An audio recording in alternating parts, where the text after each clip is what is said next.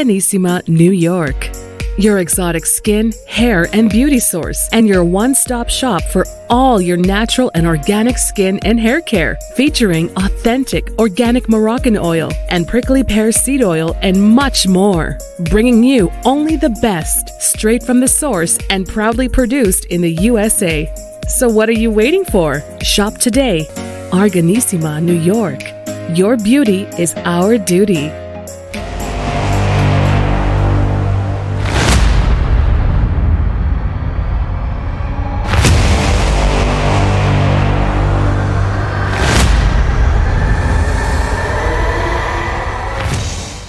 Folks, welcome back to the iHealth channel, iHealth Radio, with your host, Hurricane H. New day, new show, great topic, not a new one, and definitely not a new guest. Someone we've seen, we've heard, we've interacted with, uh, someone that that put me to sleep. yeah, that sounds funny, right? Uh, someone that you actually followed uh, in a series called uh, uh, uh Hypno, uh, was it Hypno Diversions? Diversions. Oh yeah, the, the Hypno Diversions podcast. I had that for a little bit, but moved on from that little project. I suppose it might get restarted one day, but Hypno Diversions. It was good, man. I I I love those those that series, man. I mean, it was a few of them, but they were powerful. Um, yeah. Well, so again, uh, you know, I guess I guess we already introduced you away. oh yeah, I'm, we got. I am we a got, known factor. yeah, yeah. Robert Parker and Twin Ravens Hypnotherapy and Research. Um, you know, he's uh, by the way, uh, not only I've watched his work and uh, you know we've we had his shows on the the network, but also I actually worked with him outside mm-hmm. uh, in my uh, corporate you know side of the business, and we had him come on and do uh, a series of uh, programs for our teams. It was pretty interesting, you know. I think it was eight weeks, if I'm not mistaken, mm-hmm. six weeks. weeks. It was, it, yeah, it was, it was a, a pretty um, good program, and uh, a lot of good feedback came out of that one.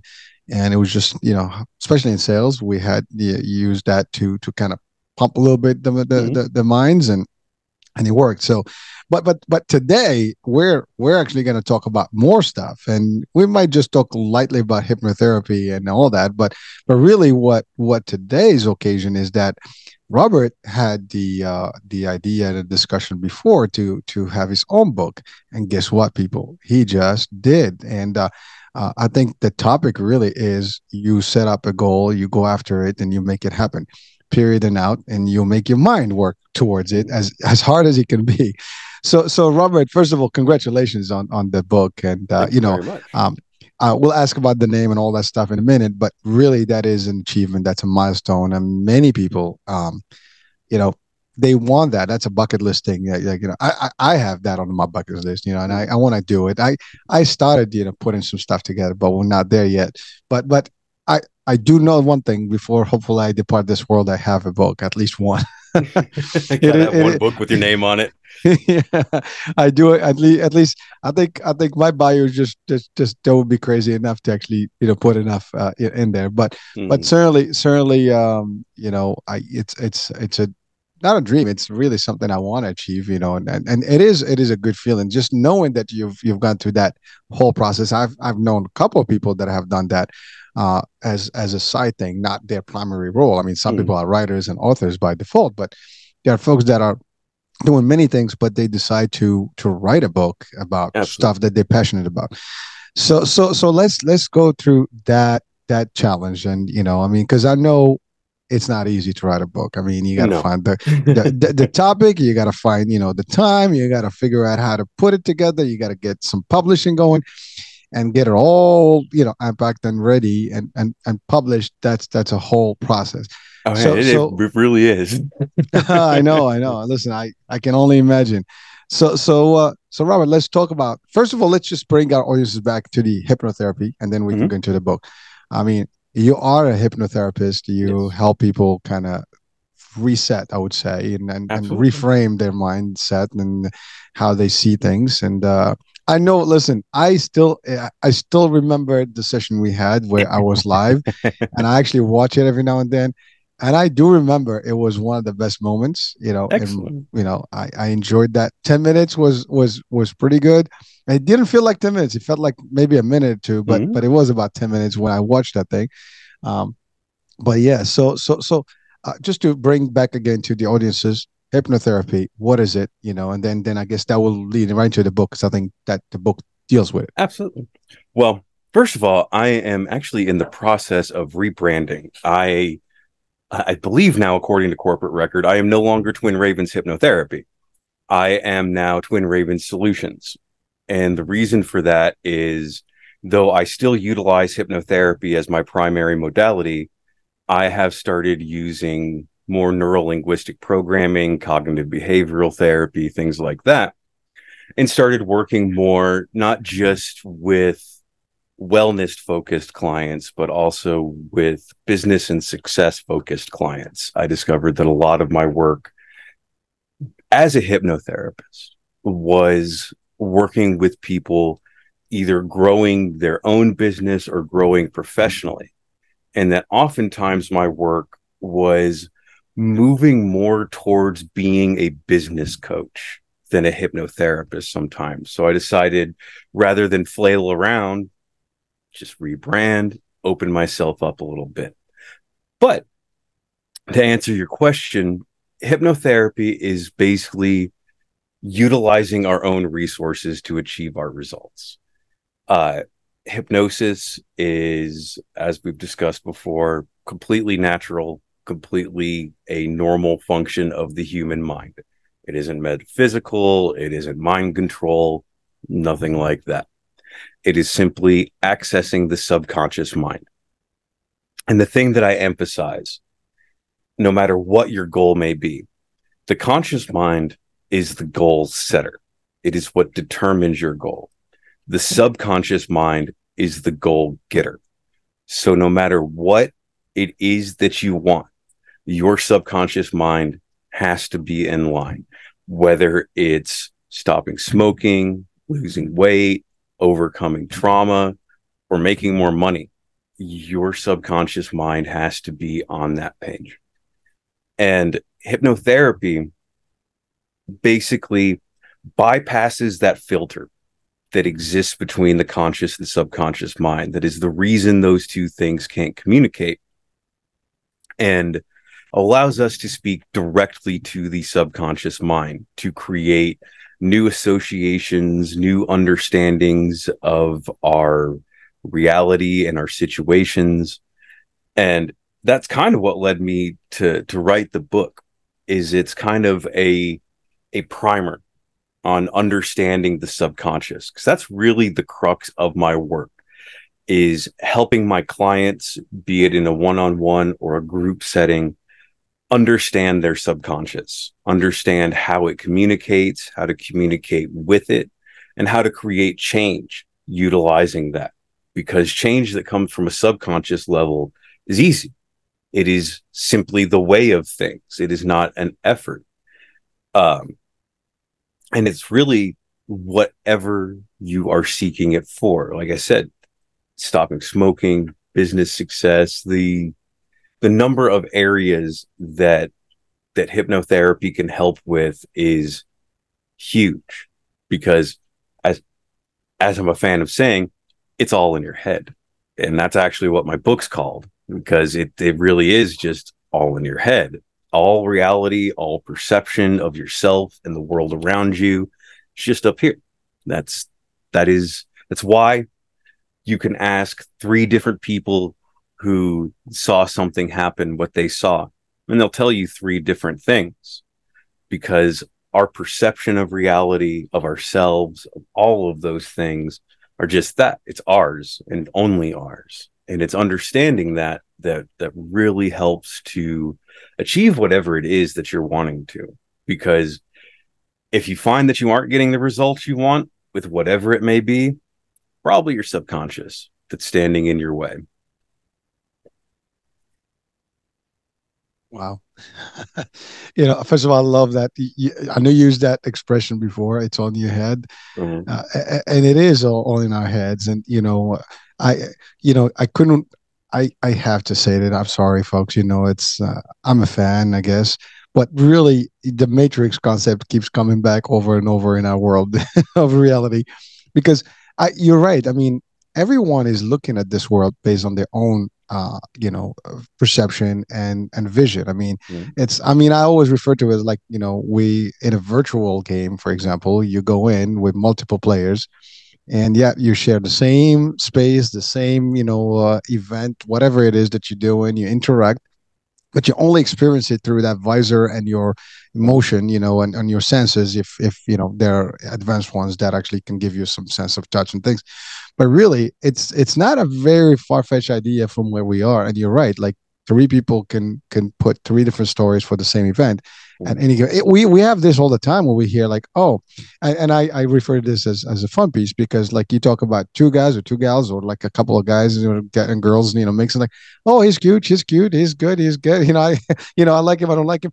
And and you know what's funny? Because everybody's looking at you know that person differently and they mm-hmm. see them from the way they are and they actually making that that that judgment based on their own view and and how your their brain is is actually perceiving that but in reality that person is still the same exactly know? it's just so, what you choose to perceive about that situation based on what's in your own head your own experiences your own biases and prejudices and all of those things which we all have. It's how the human brain works. We the this the, the mind exists to create association. That is how we learn every single thing that we learn. It's all association this this thing goes with this thing. And that is that's neurology. That is the way our neurons clump information together. And that's what's fascinating me about my work so many times is that it's not it's not very theoretical. It is neurology. It is observable. And that's that's one of the interesting things that has really come up with hypnotherapy and probably past couple of decades is it's always been this idea that we had this theoretical thing that we kind of could observe but we developed technology eventually through like organic biofeedback devices that allow us to directly observe trance, to directly monitor what is happening. And because of that, we've established the the reality of the situation that this is not a theoretical thing, that it is a completely tangible phenomenon. Why it exists, I don't know. I'm always a big fan of telling my clients that I don't know why this thing is in our head, why we have this feature, but it's there and you can absolutely use it to your advantage. You know, Robert, I'm listening to you, and uh, uh, I think we've alluded to this in one of the previous shows, in, and that was, you know, in terms of marketing and mm-hmm. in terms of how, you know, the brain is educated in a way, or, or uh, I guess information is flown into your brain mm-hmm. through these devices and then the media uses that the uh, the the marketing actually is a, is a big piece of that it's all about how we see it social media now we see mm-hmm. it more than ever people are and and essentially we're all born kind of in a clean slate. I mean everybody is blank brains are like you know empty. They have some information that is innate i guess the, the basic information but a lot of it is being put in by by surrounding events and and oh, uh, and everything else is being told to you to, told to you or taught you know whether at school at home and through you know your environment. And and mm-hmm. that's how you, you, mentioned biases and and things like that that's how we all develop those things and everybody is you can take the same person uh, and and raise them in a different environment they'll have a different perception of that world yet you know, if they were probably, you know, put, and I, I think there has been experiments with, with, that where people have been put to two people, same environment, put them in mm-hmm. different mm-hmm. places, and they learn different things, and that's really what it is. Now, some some abilities are out there, you know, some people have different tendencies, but I think everybody's got the capabilities of being programmed in a way, and and and really, that's all there is. I mean, you know, we're not very different from our computers that we've developed. Oh no, not at all. the template, the template on our on our yeah. on our back platform. so. No, absolutely. I mean, we every technology we create kind of mimics the world around us in a way, and computers are no different. And you mentioned the things we learn as a child, and one of the fascinating things I've learned doing this for a living is that initial programming that we learn in about the first 10 years, give or take. pretty much mandates all of our life. All of our our problems, all of the things that work for us, against us, whatever have you, are a product of those associations we made as a child many, many, many times. And that's that's always fascinating to me that no matter it seems what somebody is coming to me for, the question always has to come up. Tell me about your childhood. Tell me where you first started creating these associations. Because that's really what the first part of my work is more than anything. I'm all about finding out why, the, the, the core root reason as to why. And that why is almost always in childhood. And even for something like habit control, for smoking, it was an association that was created somewhere. It was a an idea that stuck in your head. And you can change those ideas. That is what hypnotherapy is for. And normally we can't change those ideas. It's like whenever I work with somebody trying to develop a small business, I always ask them, well, why can't you just do this thing? Why can't you make yourself pursue more? Why can't you make yourself focus on this? You consciously want to. So what's standing in your way? And there's this idea I talk about a lot it's a, a fancy word called homeostasis. And that is basically your normal. It is what you assume of yourself and the world around you. It is the reason that we stay in abusive relationships. It is the reason that we become successful beyond our circumstances. Because what we paint as our normal, our expectations of reality, are very powerful. It's the reason we all know people who seem to stay poor, yet they don't go below a certain level. They always maintain that level of survival. And we also know people sometimes that are wealthy that, regardless of their poor decision making, always seem to maintain a certain level of wealth. And it's that homeostasis. It is that assumption that we have of our reality. And that assumption is what allows the subconscious to work in the background to maintain that reality, regardless of what our conscious decisions are. Your sab- uh, your your subconscious will absolutely sabotage you, and it will absolutely help you in unseen ways that you don't even notice because you are not generally communicating with your subconscious mind. You can't. There is a filter in place that prevents you from doing so many times. Consciousness is is a is a world on its own. I mean, I, I think we we think we know everything based on what our conscious mind is is mm-hmm. telling us and, and and acting and behaving with but really i think a lot of us is really the subconscious piece of it okay. Uh, you know i think I mean, just sometimes you think about it, like it's like the real us is behind the scenes, oh, operating in the back. yeah, your conscious mind is only about 10 to 20% of your neurological processes. Is a very, very small amount. And all your conscious mind is in charge of is like logic, willpower, decision making, very present in the moment things.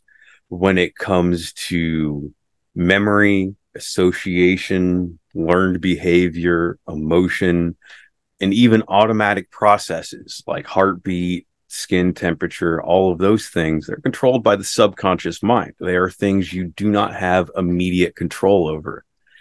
And it's it's a lot for some people to hear that 80 to 90% of what's going on in your mind you are completely unaware of most times. But that's kind of where my work comes in because you don't have to be unaware of what's going on in your subconscious mind. You can speak to your subconscious mind and be spoken to by it. It's just how do you interpret that? A good example is dreams.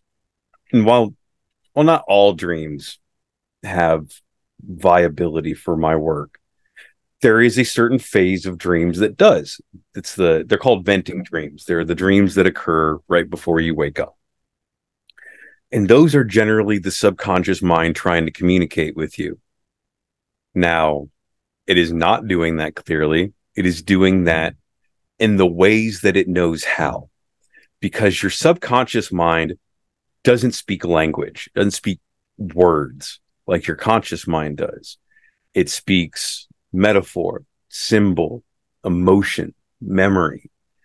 It it speaks an association. And that's part of the reason that because I've I've known people that love those like dream dictionary things. That is the the dumbest thing possible. And the thing I point out with that is open one of those up and turn to snakes And tell me what snakes mean. Generally, they're some bad omen, some sign of of something, some unseen danger in your life or whatever. All right. What if someone raises snakes? What if somebody loves snakes more than anything? That's still going to mean bad news? Is that still going to be ominous? No, because that's not their association. And that's what those dream dictionaries and any attempt to apply broad thinking to the subconscious misses is that association is a deeply personal thing. Most people like dogs. They're fun. They've been by our side for 40,000 years or so. Unless you don't, unless you have an association that says that dogs can't be trusted and are a danger, which people absolutely do have. So there is, and this is part of what trips people up so much. What the hard part about being human is there is no universality to the experience other than death. That's about the most universal human experience. It starts and it ends. Everything that happens in between that is completely unique to you. There, and we struggle with that because there is no universal meaning, there is no unifying thing yeah, we we live, we die, we breathe, we eat, but those are all different things. Like we all view all of those things and feel very differently about all of those things. And so it's that lack of a universal experience that people struggle with a lot because meaning is something that's that's tricky to find and when we don't have that meaning, when we don't have that definition we put in front of our reality, it's hard. It's you can't ask someone to do something meaningless. It's for those of people listening who had a hard time with math in school. Why did you have a hard time in math? That's because you couldn't see the point of putting the alphabet in math and things like that. At least that's why I didn't like it but it's that perception that that lets us see that individual experience and it's finding that individual perception and experience which i do talk about a bit that becomes so vital. Why are you doing what you do? Why are you here? And that's it's kind of like that age old joke question what's the meaning of life? And we assume that it's an unanswerable question because again there is no universal meaning. But that's not true. You get to pick it. You get to determine why you're here, what you why you're doing what you're doing, what you're even doing, even. And everyone's meaning is different. I always like to ask at some point when I'm working with somebody, why are you here? Why what is your purpose to life? What is what are you wanting to do? What are you wanting to experience? And realizing that really helps some people, helps a lot of people, helped me. Because once you discard the idea that there is some universality to things, that all people are united in something, but instead it is your individual purpose, you can find it then when you stop looking into the crowd, you look inside, when you look in your own head, you can find your purpose, you can find your meaning. And once you find your meaning, everything gets a little easier because that's kind of your your guiding light, so to speak. It is the reason which you do something. Because try doing anything with no reason. It's not easy. If you try to write a book with no reason, practically impossible. And it's probably not going to be a very good book anyway. It's just going to be wandering and strange.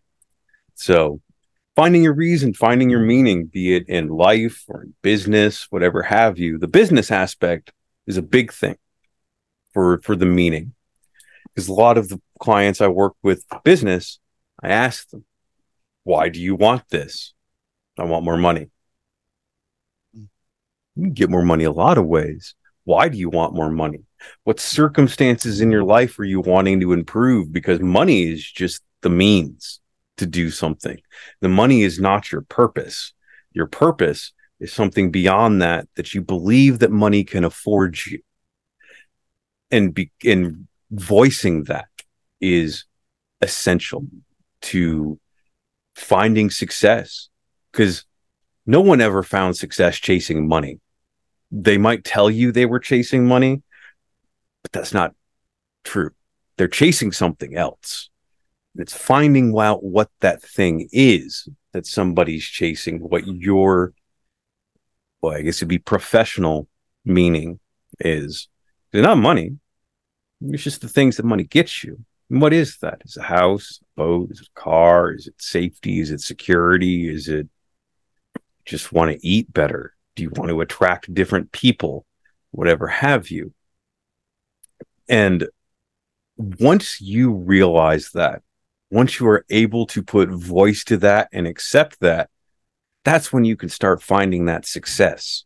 That's why people chase money all day and don't get it because they're just chasing a, a thing, a thing we made up.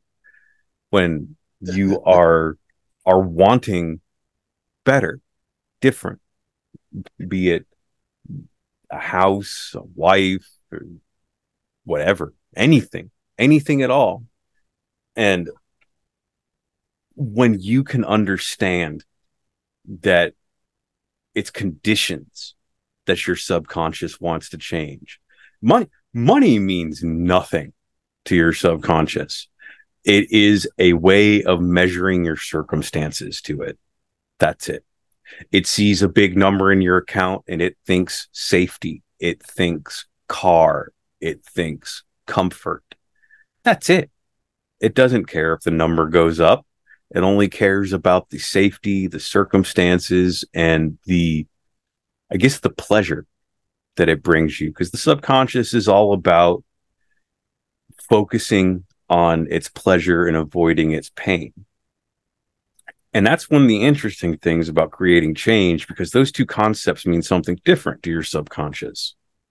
Because to your subconscious mind, pain is something different, while pleasure is the familiar. And you can see how that becomes difficult when you're wanting to change your circumstances because your subconscious mind will do whatever it can to maintain the familiar until you begin to change that homeostasis, to change your perception of self and what your circumstances allow you. You know, Robert, I, I am listening and uh it it's a lot and and you really you know you know you try to analyze everything like when you're hearing stuff you try to break it down based on your knowledge and your mm-hmm. skills mm-hmm. and your abilities and so that's the like to your point that's the little piece of it and the back piece of it is bigger and and almost it sounds like again the mind the the, the subconscious mind is really in charge of, of everything oh, yeah. 100%. and only and only that like you know you you as i'm listening to you and or maybe the audience is also i mean we can literally easily get into the realm of of the uh, unknown. We can get into the realm of the uh, quantum physics. We can go mm-hmm. into the philosophical you know approach of things. Because to your point you, you talked about death you know as as in it's uh, like the end that that's known that's that's pretty much shared by everyone. But even in that actually if you think about it like we don't nobody came back and say like how they experienced mm-hmm. that that moment on their own yeah. and so we think we know what happens and and we, and if people and there's a lot of theories a lot of theories, and, and and if we just go, let's say we go religious, right? Everybody's got a different perspective on how that looks back, you know, from from mm-hmm. that point on, and no one is, and it's, you know, uh, there is a very similarity between you mentioned dream, dream and death. You know, mm-hmm. are uh, it's almost like when you. I always have this question to people: like, can you set up your time to to go to sleep? I mean, not to go to sleep, to to actually you know shut down mm-hmm. no one knows when they go to sleep you yeah. you can lay down for a minute and then all of a sudden you're gone you don't know when that moment is even if you wanted to write it down you never do it and then you cannot probably clock up and just like you know i'm going to wake up at five o'clock unless the alarm kicks in you're not going to wake up i mean mm-hmm. maybe there's a, a coincidence that happened but it's not you talked about those those dreams especially the ones that are vivid before you wake up i mean mm-hmm. literally you can remember them that as soon as you wake up it's like for a bit for yeah. a bit. Yeah, you got you got about like in a few minutes. You know, like you can still see that that scene, mm-hmm. but then but then again, you could not possibly comprehend what that scene was, or you can and it looked so real at the time. At least your your your perception of it was real, and then mm-hmm. until like, well, uh, it's reality. I'm I'm back to this world. you know, so so again, it is still the unknown. There's a lot of it that we are not comprehending. As in, I think our minds are, are not even getting close enough to understanding the power of it. Uh, and and I love what you said about purpose. Um, mm-hmm. We have a purpose in life, you know, and uh, you you're you're not just create ad hoc, and we have something, or at least for those that people in creation, you know, believe in creation, we're created somehow for a reason. but those that don't, still, you still have to have a purpose. I mean, you mm-hmm. cannot be just just be here. I mean, just like, oops, you're a fluke. it's we're not a fluke on this world. I mean, there's there's logics behind things, and and the fact that we have a mind and subconscious how it works cre- creates the idea that there's more than than than what it means the eye, as we say, right? Mm-hmm. So it's it's pretty tense stuff. I mean, like it's it's really like you can really get your your head around it. I mean, we that's that's we've been trying to figure this out with philosophy for centuries, three thousand years. Yeah, yeah. like uh, we've we've been. It is the eternal question as to why we we are here, why we think, why we are aware that we think, and it's so it's I talked about existentialism a little bit, and that's kind of the the core of my practice and how I approach things with people. And in existentialism, there's something called the existential givens. And these are the four things that every human being struggles with. And not it's not necessarily all four, sometimes it's all four, sometimes it's just one. But it's death, meaninglessness, isolation, and uh, I can never get the fourth one offhand. Death, meaningless, isolation, and freedom. Freedom mm. and responsibility. Because everyone thinks, oh, freedom is is the ultimate gift. Is it? Is it really? Because, uh, it could be anarchy. well, because no, what comes with freedom? What does freedom even mean? It means responsibility. And people avoid that. People don't want responsibility. And that's one of the things that that needs to be understood approaching things from that existentialist viewpoint is that freedom and responsibility aren't necessarily positives. They are something that you view as something to struggle with, like death, like isolation, like a lack of meaning. It is something to come to terms with, something to understand. And especially in this country where, we're told from the, the cradle to the grave that freedom is the number one greatest thing. What does that mean? What does that actually mean? Well, it means you're in charge of your own decisions. And people struggle with that. We, because a big part of us still has that child inside of our head that wants direction, that wants to to have the way pointed out towards us. And when we don't have that, which most of us don't, then you you struggle with it. You you kind of rail against your own freedom.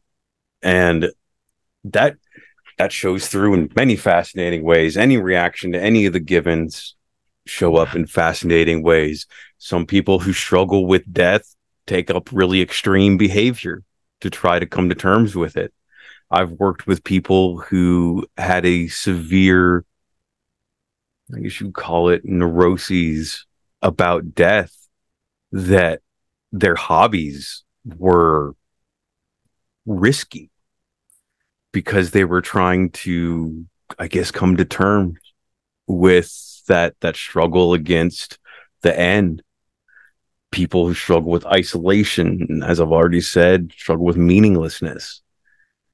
When we have when we feel included when we we have an idea of or a comfort around our own eventual end and when we can find the purpose to the time that we're here it becomes a little easier. And when we don't have those things it becomes a little harder and it's the same with personal it's the same with business it's why when we have such a hard time doing a job we don't see the point of like we've all worked just miserable jobs. Almost everyone I know has had a job they hated. why'd you hate it? Well, you didn't see the point, be it because of what you were having to deal with, how much you were getting paid, whatever have you. You just didn't see the point. You didn't have your meaning in that. And when we lack that meaning, well, it's it's a little difficult to do that job. And think of that that lack of meaning that you've had with work before and how difficult it was to face that work and apply it to life. And that's how some people feel. That same feeling that you had not understanding why you're getting up and going to work is something that people feel when they wake up having to even face reality. And the way you fix that is finding that meaning, finding that purpose, finding that definition to your reality. Got a little off on philosophical end there, but no, no, that that's pretty cool. And and and you know, I mean, you really enumerated a few things that are, uh, I guess, the essential pieces of our lives, right? I mean, mm-hmm you you want to live with a meaningful life and uh, that's at least what we wish for and we hope for you mm-hmm. definitely want to feel the perception of freedom and i'm i'm, I'm framing it that way for a purpose mm-hmm. because i don't think there's such thing as freedom true freedom no. no. you are you are still defined by the uh, whatever circumstance you're in and there's mm-hmm. you, you, have a perception of freedom you can think you're free but you're not i mean yeah. we might be free let's say uh, from a uh, I guess a country. Let's say you mentioned the country, right? We are we have that perception of being free, but you're not really in control 100. percent There is there's controls behind. You cannot do whatever you want, really. Yeah. Yeah. You know, and and even if let's say we had we lived in a free world, I mean, literally, like you can do whatever you want. You still cannot live beyond the rules of nature, for example. Mm-hmm. so you're not really exactly. that free. You are always constrained by something. Exactly. So, so at the end of the day, it's really not. I mean, we might have free will and free decision making because you, you can make a choice, uh, and uh, whether again we mentioned uh, religion earlier, you can believe in religion or not believe. It doesn't matter. You have that ability. You can believe that whatever you want. You can believe that you're an alien, and that's okay too. it's okay you know? to do. I'm saying. I mean, there that's fine too. But again, because you have the ability to do it, but what does that mean? See that that's really, and again, that's where it gets philosophical and gets a little like, woo, where, yeah. where, are we going here? But that's yeah. that's the realm of the, the subconscious is, is mm-hmm. bigger than we can think. It's just yep. you know, there's there's no, I, I think there's no no no, it's infinite as how it operates. You know, I mean, you, when you give the percentage, that's just the ratios, but really, what it's capable of, you know, we have no clue. No, we have absolutely no idea, and that's that's kind of why I like my work is because it's it's on the forefront of finding that out. I I'm always reading new research and new findings that have been discovered with hypnotherapy and it's crazy stuff. It is and more than that, the thing I always ask is what does this imply? What does this mean? A good example of that is in my research papers that I collect.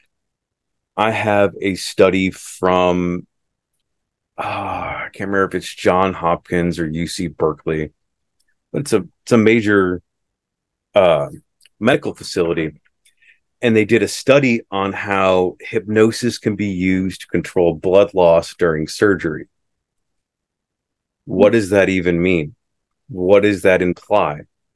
And that's the the interesting thing to me is people think hypnosis, they think uh, changing how you feel about cigarettes or changing the foods that you eat or changing your perception, not on your leg is bleeding less because this thing is allowing it to. Uh, there's such a thing as hypnoanesthesia that is utilized by the medical community. What happens when you're allergic to all anesthetic, like some people are? Bring in someone like me. And hypnoanesthesia is not even a rare thing. It is something that is encountered fairly commonly because there's people that are allergic to to all anesthetics. And if you cannot put an anesthetic into somebody, you have to use hypnosis. And what does that even imply? Because normally with anesthesia, we're bringing somebody like that far away from death. That's one of the weird things about being an anesthesiologist. So, what you can talk someone there, because that's all hypnosis is.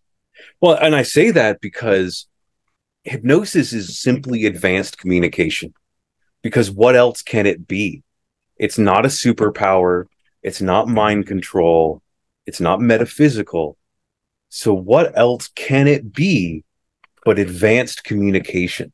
because it is just me saying something to someone and creating an effect. To to really kind of boil it down to its basics, but that's just communication. Me saying words to somebody else, that's just communication. And so, what else can hypnosis even be defined as, if not that? Because it's not magic, like I said. So it's just talking.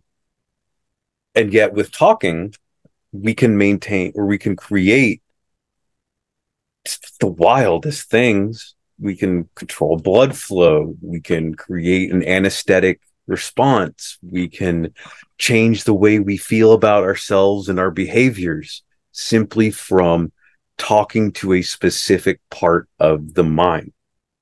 And that's even as somebody that's done this for a few years, that's still just infinitely bizarre to me that we have that function in our minds that we can just talk to each other and create change, physiological change, behavioral change. So, as to how much of, of our communication is hypnosis, I don't know. I could probably speak for a few more hours on that one, but it is a natural part of being human. We are influenced and we are influenced by and influence others to do no end of things.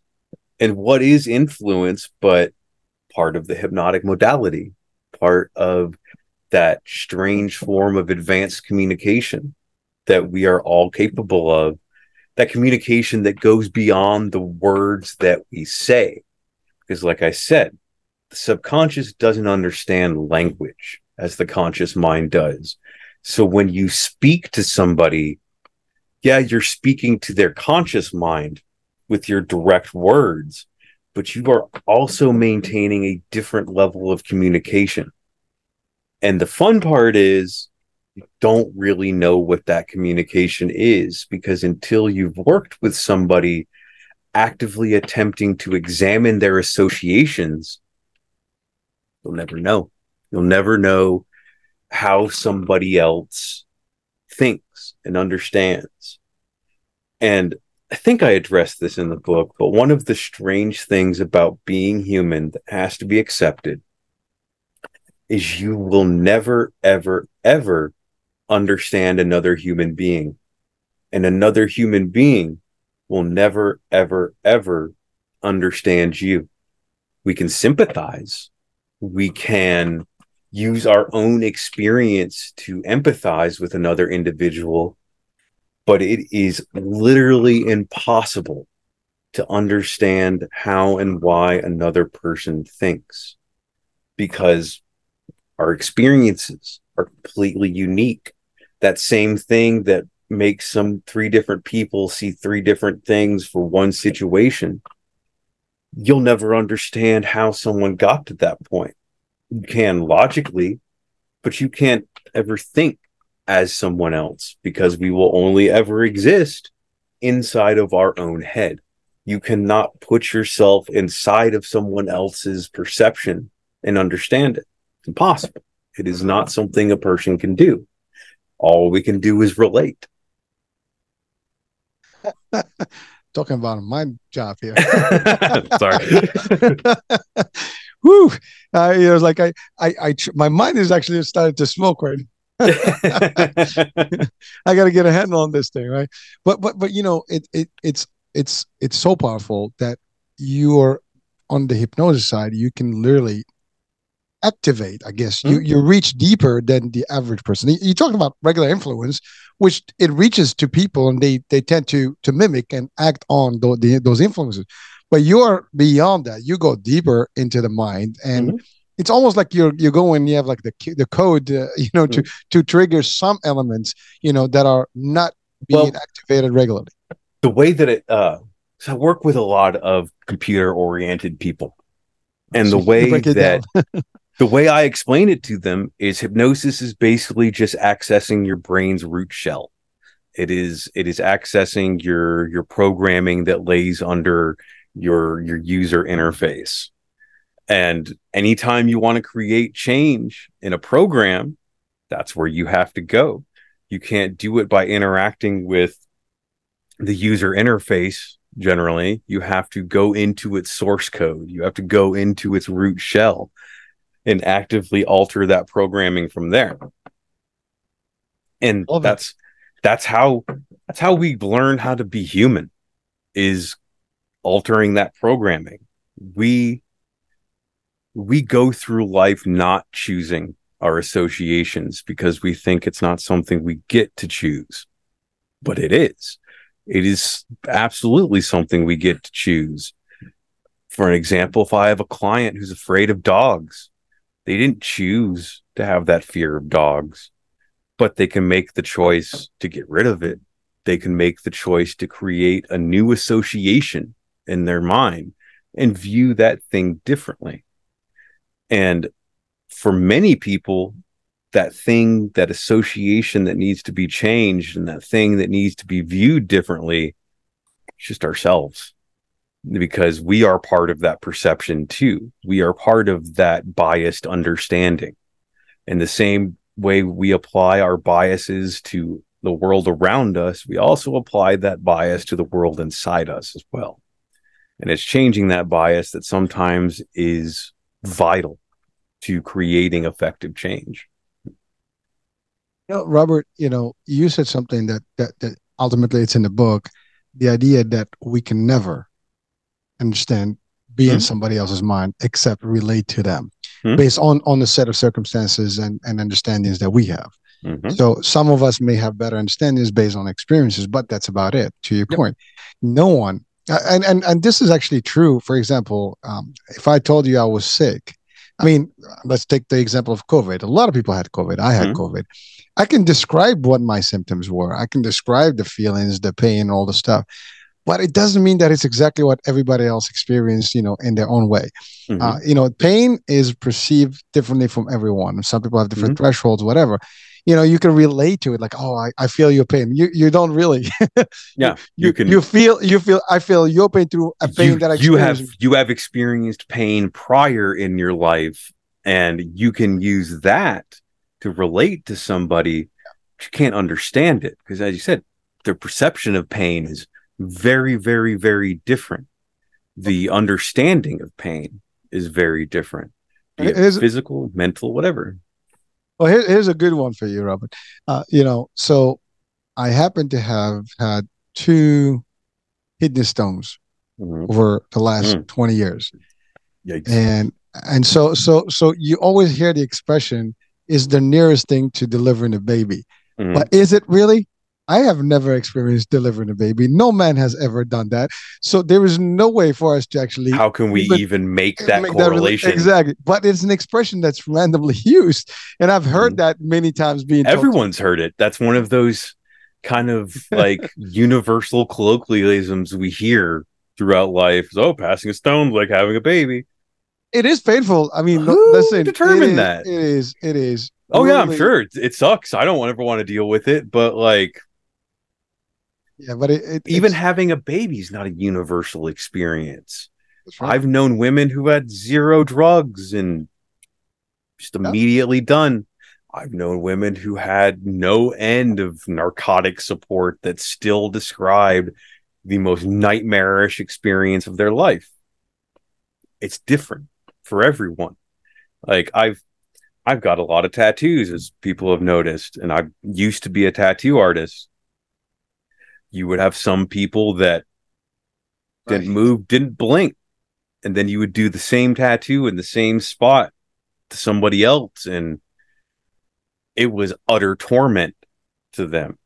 And there is no universal experience. That's, that's, it's just understanding that, I mean, really a lot of understanding can be had by simply accepting that there is no universality to the human experience because that allows you to accept someone else's experience more readily.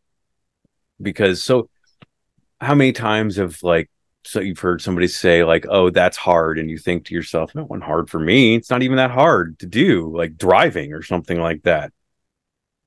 Well, for them, it is because you can't understand what it's like to perceive and operate as them. So, but once you understand that, once you understand that you don't understand, and more importantly, that you can't understand, well, your only option is to accept, to accept that that is that person's experience.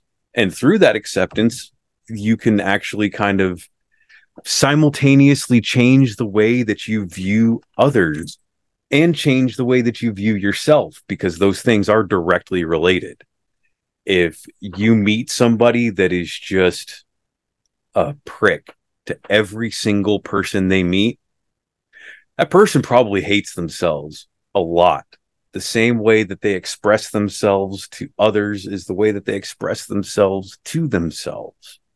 And that changes when they change how they feel about themselves. And I say this personally because the way I viewed myself was reflected in the way that I view others and still is. And it is apparent how someone feels about themselves by the way that they, I use the word understand, by the way they perceive others. And that if you want to, to change those circumstances, you don't do it by attempting to understand other people you do it by attempting to understand yourself. It's like that old Greek saying, the first foremost understand thyself. That's all you can ever do. You will never understand, as we've stated, someone else. You can understand yourself. It's hard. It takes some work, but you can begin to understand yourself because that's not always the case. You people I had to learn how to understand myself, how I thought, how I acted, how I believed, all of these things when I just thought they were a given before. Of course, we all understand ourselves. We're ourselves. Only we don't at all. And we can learn. And the, the the fun trick to that is as we learn, that does help us empathize with other people. It won't help us understand them and you can't but you can have sympathy. You can understand that you don't understand and just use that to to accept to accept the way somebody feels somebody thinks somebody experiences and allow yourself to not be so judgy about the experience of others and by proxy yourself. So again it's a mirror we all hold up you know robert it, it, that is the biggest you know mistake i think we all make is that we we never take the time to know who we are. Mhm. and I, I think i mean i can speak for myself. I, you know I, although i i am like you i i do ask the questions like uh, am i bad? Am i good? What am i doing? How am i affecting people? I actually do have these discussions. But but I I learned to actually do that because I've it's a always, thing you have to learn how to do. yeah I mean I practice it because I've always you know see I I I want to do good I want to be good I want to do stuff but I want to know what does that mean you know to, Yeah. to to to the people and me. And to do that you're going to ask question did I do something here? What is it? You know did I what's my behavior like? And so I do ask questions. And I don't know I, and I can't I can't judge here you know uh, or globalize here but I don't know if everybody's doing that exercise where they actually because I think the first thing we look at you know uh, is everybody else but Mhm. us we look at Mhm. everybody's faults but we never point you know here although as you know when we point at people there's like they said the other Yeah. three or four that expression does actually apply we Mhm. look at the others but we never look here and it starts from here i think whatever we experience whatever we use as a uh, i guess a judgment you know programming you Mhm. know is is a reflection of how we operate ourselves to your point we're not we're not you know because once you start understanding then you're like you talked about responsibility and kind of like earlier. That's the thing like we don't want that responsibility. You know i'd rather to just oh this guy that gal this that the other judge the whole world.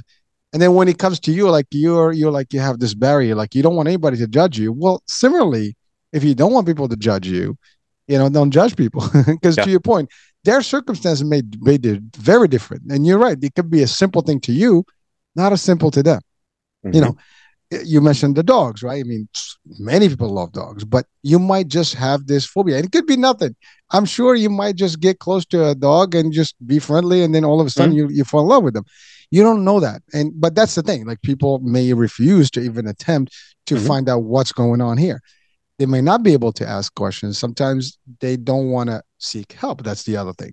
If you We're- can't figure out yourself you got to figure out help right? Yeah. and we're kind of a lot of people are afraid to look inside. A lot of people that's that's that's a fear we have to get over. And that's that's why it took me a little bit of time in life to actually turn inward and to begin to address what was going on in my own head. Because we're scared to do that. We just want to look outside. But when we look inside things change and it affects the way we view the outside world the people and the world around us again this is something i say from personal experience. The way i viewed the world around me 10 years ago is very different than i view the world around me today. And i view it with a much more sympathetic eye and ear. And the reason for that is not because i changed my opinion and perception of the world around me actively.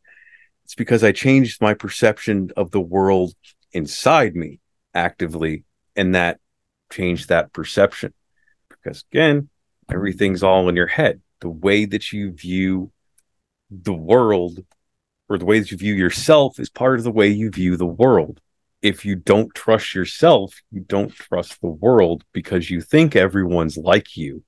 Because we go around projecting our own thoughts feelings and beliefs on everyone else around us it's why you see so many people that the second they encounter somebody that doesn't think like them, they lose it because you've just challenged their perception of reality. You've made them have to consider that maybe everyone isn't exactly like me. And that's hard for some people to deal with because that's our only understanding that we have of other people is ourselves. And if we do not have that understanding of ourselves, we don't have that understanding of others. And so we end up very limited in our scope of what is acceptable thinking and behavior because they're not like us.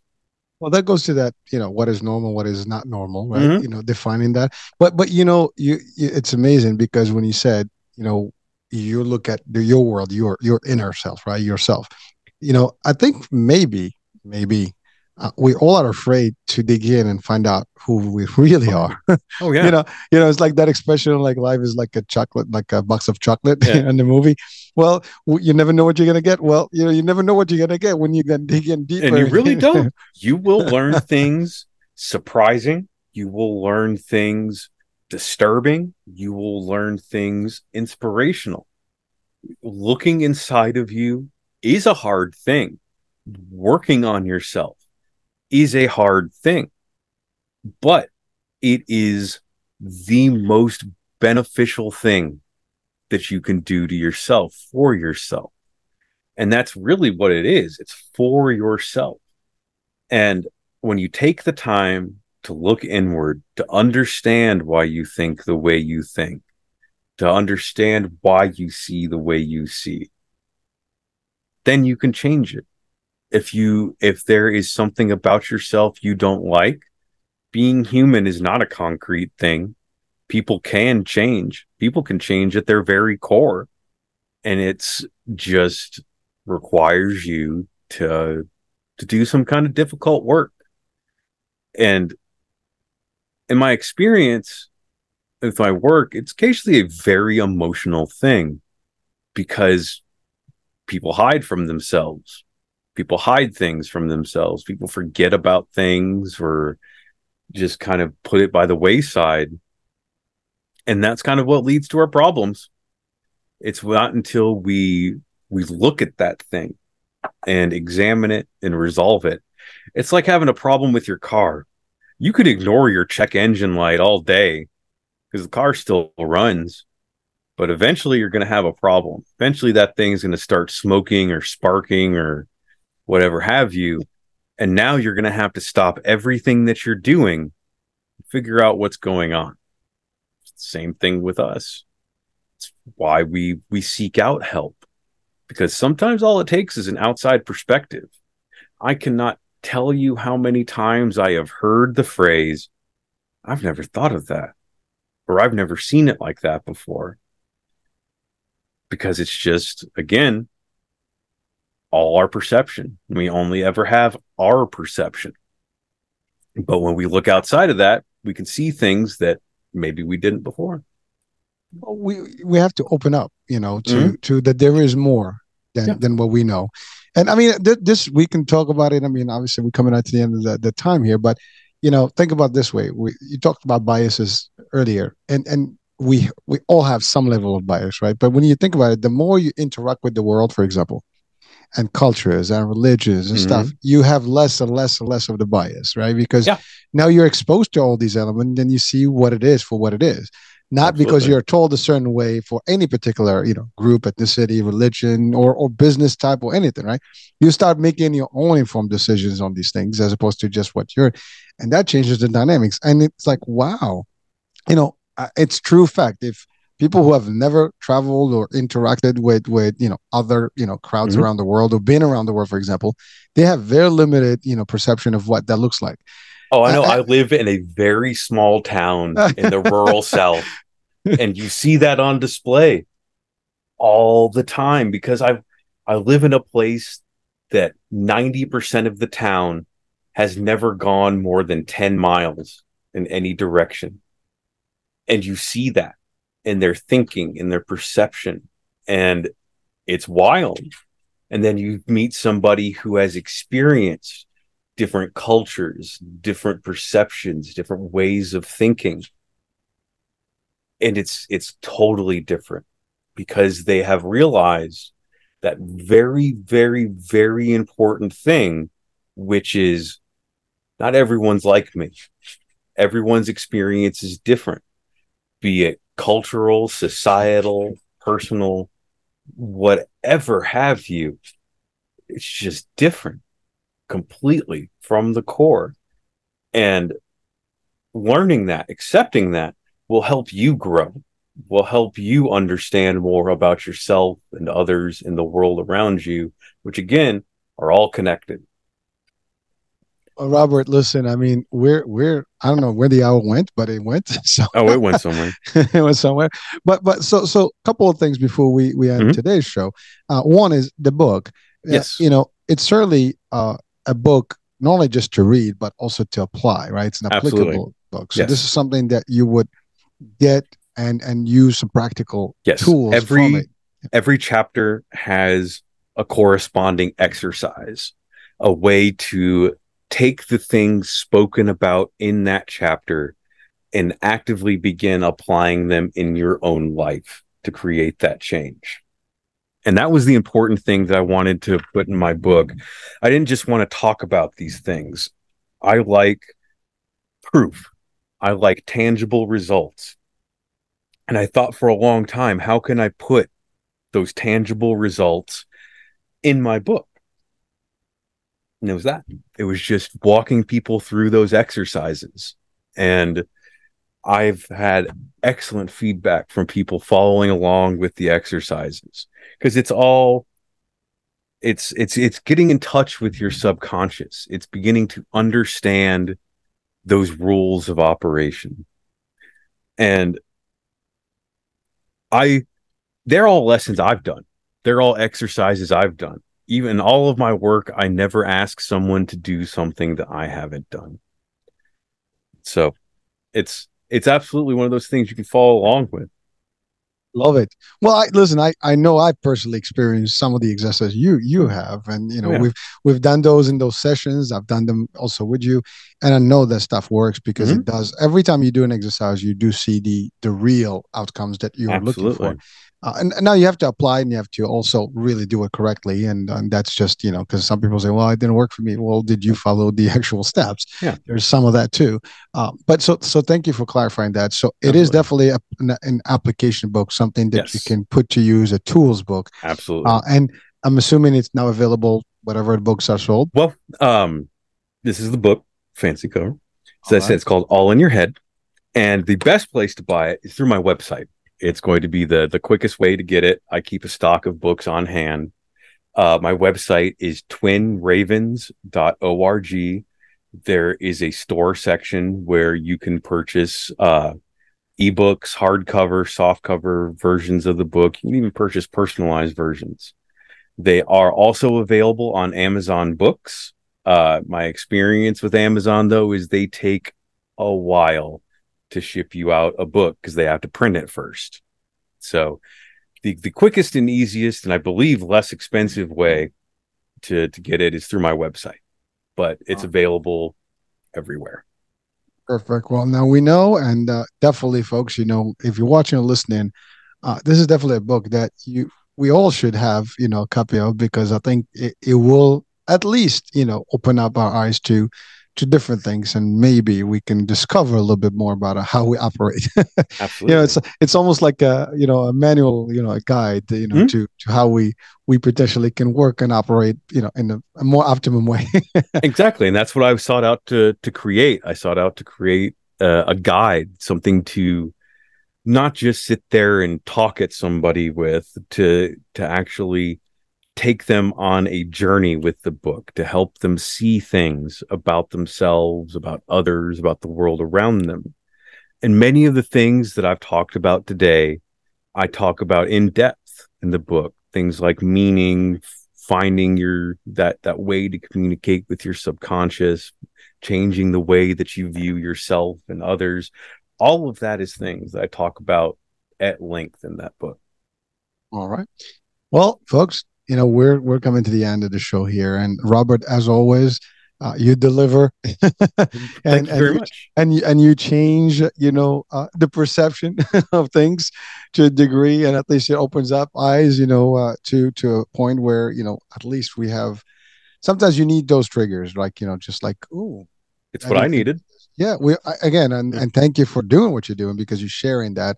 And I, I, get excited about it personally because it gives me that like yo i got to do some more of this mm-hmm. and i think people can potentially just just see a difference in their lives by just even thinking or hearing stuff you said like oh it clicks a little bit better because yeah. again out of of mind the more we hear about things the more we we're aware of them the more we actually can apply them or at least uh, you know use them absolutely uh, so so uh, you know robert you know i don't be a stranger. We want you back again, and maybe we can do another live session of hypnosis. Uh, you Absolutely. know, that would be a cool one. And this time, maybe we'll do it, you know, really with people live, so they can join and and, and do it with us. I don't know. Absolutely, that'd be awesome. uh, if they're skeptical out there, they, they might they might see a, a value. Oh, I, I love skeptics. They're my favorite thing. uh, listen, I, I I give up on the skepticism. I tested it out, you know, a few times, Yeah. and it does work. So it's not it's not even a joke; it's real. Yeah. Um. So so Robert, congrats again on the book, and much. and uh, you know, really, you know, all the best of luck there, and you know, um, hopefully uh, another one soon enough. I'm actually working on another one, but There we we'll go, we how go. how that how long that one will take to to grind out. now, now you now you have the bug, right? You know, once, Yeah. once you start, you can't you know you can't stop. You got to keep Exactly. going. Right? Um, but also, you know, look forward to to your podcast. I know, like, uh, Hypnodivergence was the you know the initial one, and you know, again, Oh, I'm hopefully we'll have still- to- I'm still thinking of something to put together. So All right. they're, Yeah, they're yeah. keep an keep an eye out. There'll probably be something in the future. that's it. I'm I'm always up, you know, and, and, and ready for your programming, you know, to join us and, and you know to to just broadcast those things out and share with the the world here. So, Awesome. Uh, Robert, thank you so much for for Well, your thank time you today. for having me on. Oh, my pleasure. And folks, that's it for today. I hope you had uh, fun. Please do check out the website and uh, definitely get that copy. Talk soon. Bye for now.